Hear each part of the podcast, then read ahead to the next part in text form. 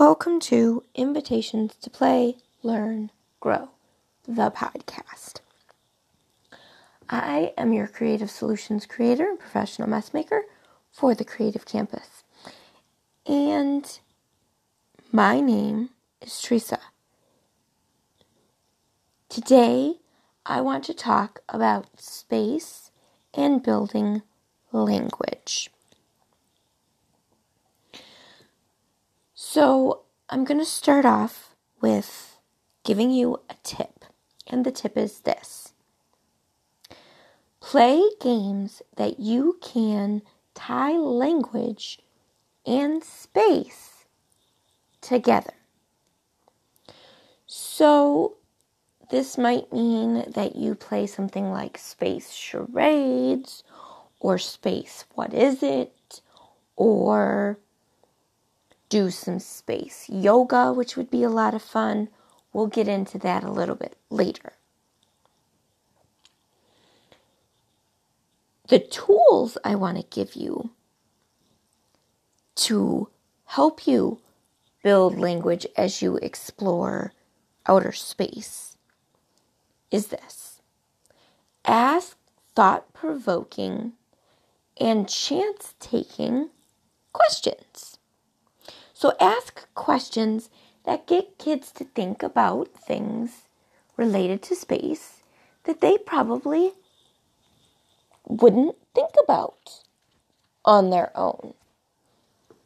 Ask them questions about things like black holes and comets and constellations and the universe or a solar system. And engage them in a conversation about these things.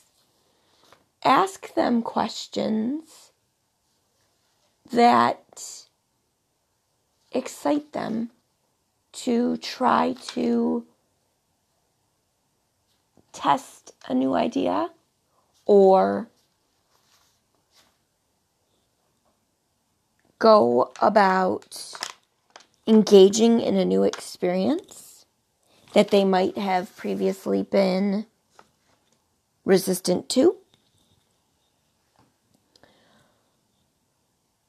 So, I also want to give you some questions that can make engaging in a space exploring conversation easier.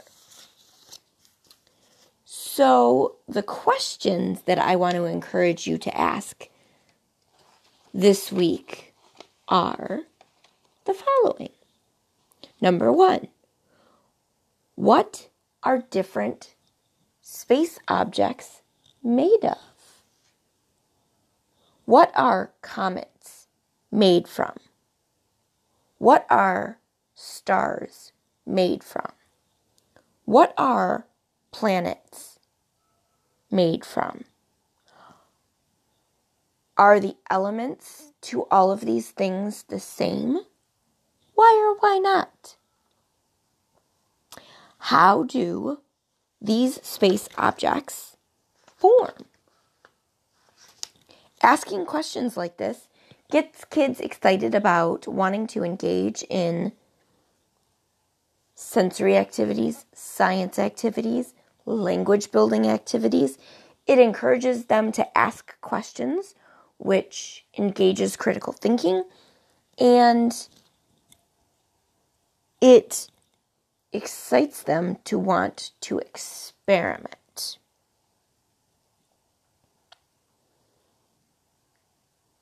So the third question is, I kind of included it in my little series of questions there, but how are these things created? What do they start as? What do they evolve into? And what is their end stage? What do they stay as a permanent form as? Now, I also want to offer you some activities that you can engage in that will get kids moving, will build kids' critical thinking. It will engage multiple skills. And again, it will excite them to learn math and science and language and motor skills and all of the different subject areas centered around space, depending on how you set each of these activities up. And keep in mind, each of these activities is just a bare bones idea. Feel free to customize these activities to suit how your child learns, what specifically your child is interested in,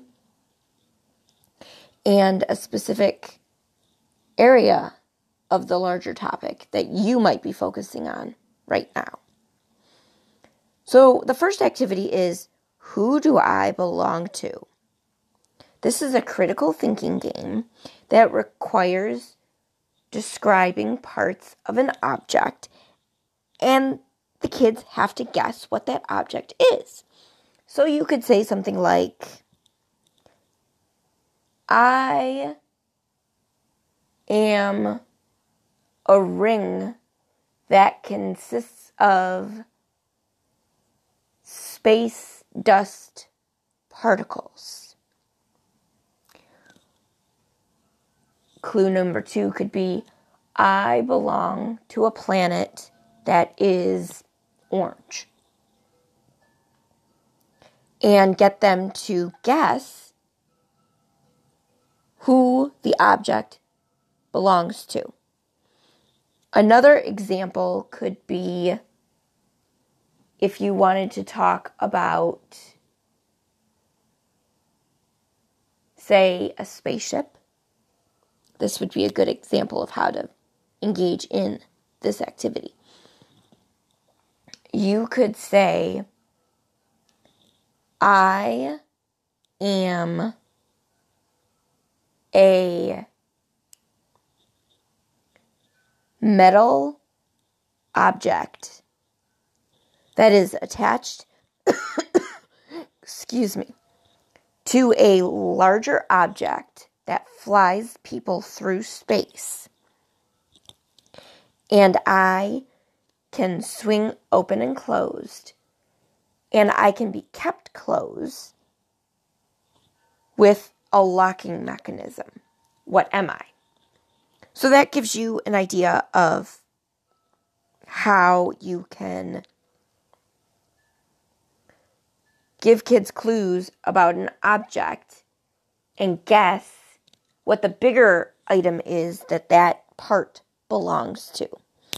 You can also, if you have visual aids or manipulatives that relate to the space objects that you are talking about, you can use clues and visual aids to get kids to guess the thing that you are trying to get them to guess, if that makes sense.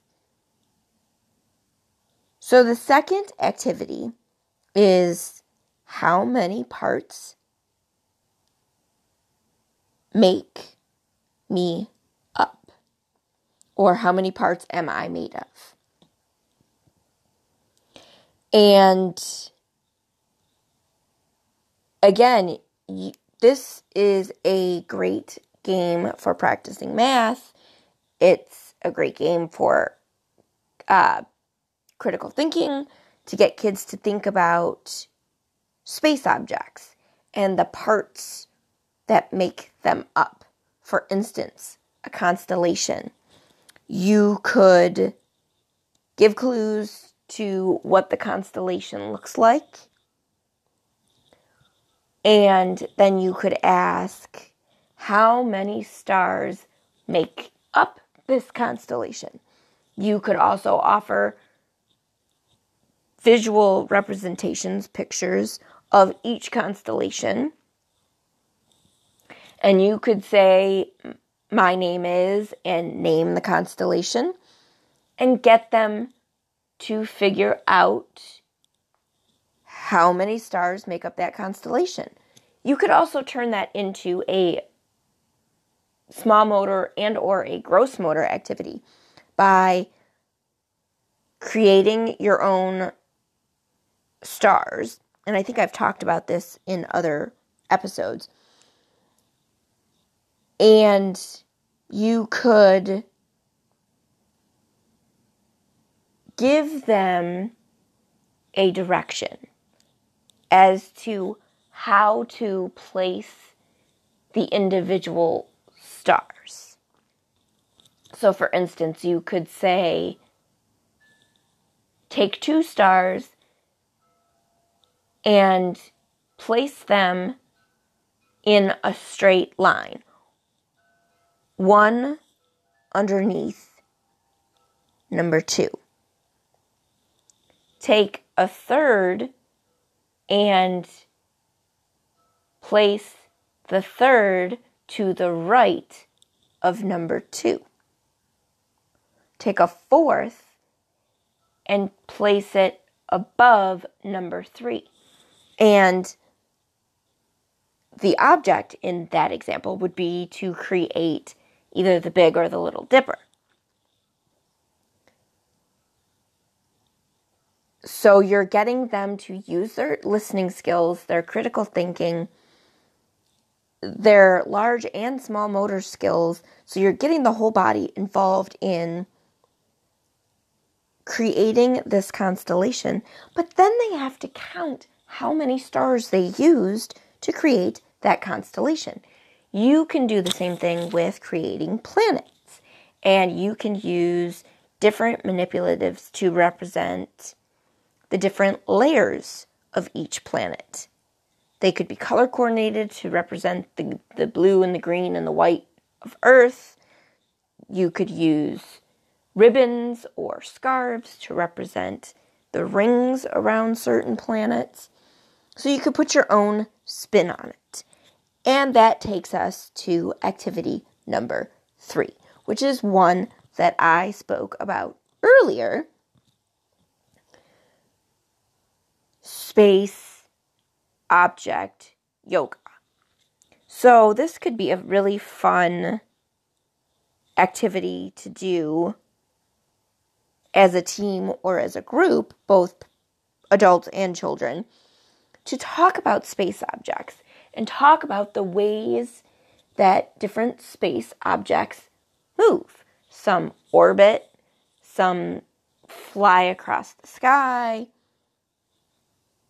you know, some explode, some rotate. Talk about the different motions that the space objects like stars, comets, planets, black holes, all make, and engage different words that describe those actions, building those language skills, and then get kids to create poses that represent those movements. And this is a great way to get kids to burn off some physical energy, burn off some mental energy by concentrating on how they're using their bodies to to copy the way space objects move. And you're engaging in learning, tying in uh, subjects like language and math and reading and spelling by practicing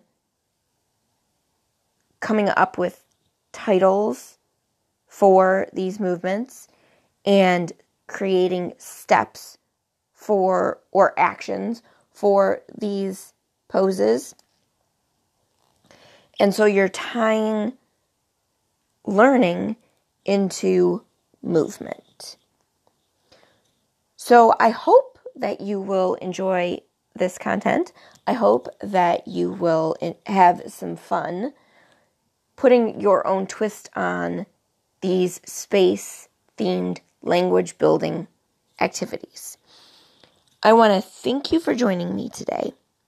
I hope you will join me next week when we will talk about another fun learning and skill-building topic that uses play.